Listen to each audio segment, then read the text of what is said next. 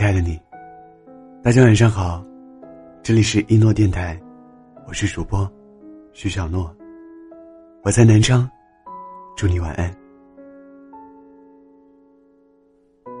我九七年的表妹，瞒着家里和男友，领了结婚证，不到半年，离了。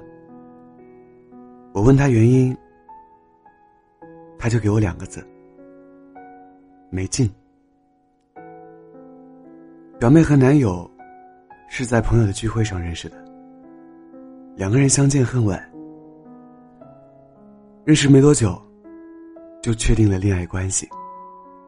就像所有热恋中的情侣一样，他们都迫不及待的希望和对方更亲近一些。两个人都以为婚姻是让相爱的人走得更近的方式，却忽略了婚姻里那些。看似微小的鸡毛蒜皮，热恋的激情还未退却，就被迎面而来的烟火气给团团围住。柴米油盐的琐碎，每天缠绕着。表妹越来越不懂，为什么明明是和相爱的人在一起，却不如一个人的时候更加的快乐自由。表妹向我吐槽。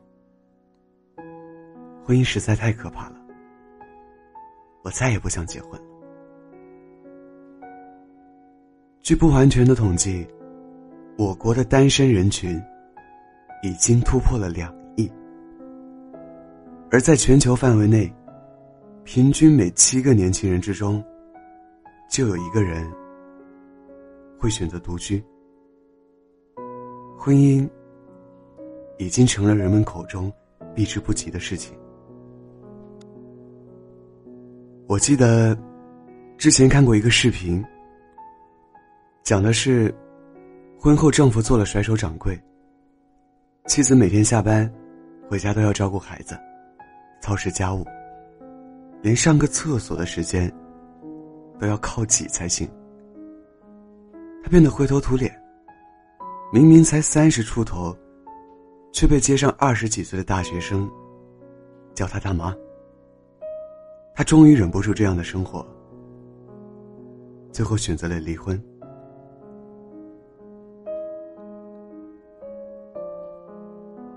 作家张方宇在《单独中的洞见》里说过这样一句话：“婚姻使人变得平庸，因为婚姻在很大程度上摧毁了一个人的自由。当内在自由的火焰熄灭，创造力。”和高贵的激情也会随之消失。当婚姻的琐碎占据了生活的全部，你根本没有时间再去做那些令你自己变得更好的事情。所有的爱与激情，也都在那些平庸的时光里被消耗殆尽。但是，就算婚姻里有那么多不好的地方，但还是有很多很多的人，能够遇见一个这样完美的人，并和他一起，让那些白开水一样的日子变得不一样。可是，往往这个时候，我们又会很无奈的发现，现在相信爱的人很多。但可以真正遇到爱的人，却很少。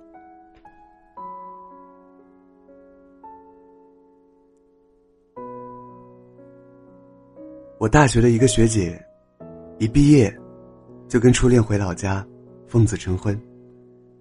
前两个月，她抱着三个月大的孩子，和老公离婚了。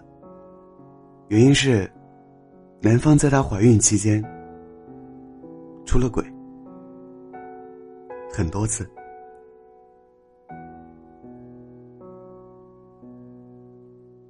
有一个人知冷知热当然好，但婚姻里的那些患得患失和不可预知的因素，却总是令人受尽委屈。何洁和贺子铭也曾经那么高调的相爱过。但后来的事情，大家都知道。如今，何洁一个人带着孩子，忙着事业，不必再围着令人焦头烂额的家庭转，日子简单，却也自由快乐。他说：“我仍然相信爱情，但结婚不会了。”我昨天还在朋友圈看到有人在吐槽说被催婚。他粗略的算了一下，即使按照老家四小城市的物价来算，仅仅是结婚用的房子首付、车、彩礼和婚礼酒席，就要几十万。就更不用提在结婚后逢年过节要孝敬双方的父母，还有将来孩子的奶粉钱。幼儿园、兴趣班，当然也会有人说，如果两个人足够相爱，那么其实裸婚也没有啥关系。钱嘛，慢慢赚，总会有的。但是，贫贱夫妻百事哀。虽然这句话听起来非常的现实。却也是事实。我们不提倡拜金主义，但是没有经济保证的婚姻，总是有很多问题。爱情需要激情，但婚姻需要理智。我相信这个世界上，没有人会真的喜欢单身。我写这篇文章的目的，也绝对不是。在鼓励什么不婚主义？我想说，这个世上没有该结婚的年龄，只有该结婚的感情。以前我觉得，安全感是爱人秒回的信息，可现在我越来越觉得，真正的安全感是自己的口袋里有钱，是履历漂亮，是自身人格的独立。是精神世界的富足，是爱情来的时候，我真诚对待；爱情走了，我依然可以做自己的依靠。我希望我们每一个人都能遇到那个对的人，也希望我们都有勇气放下执念，重新开始。晚安，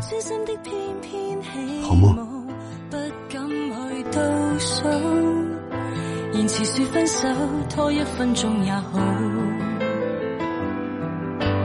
但愿现在比烟花灿烂。即使与你可歌可泣只的一瞬间。但愿浪漫盖过了孤单。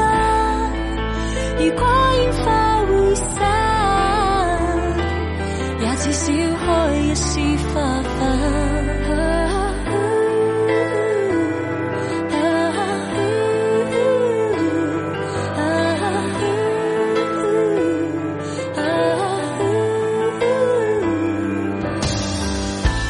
等不到破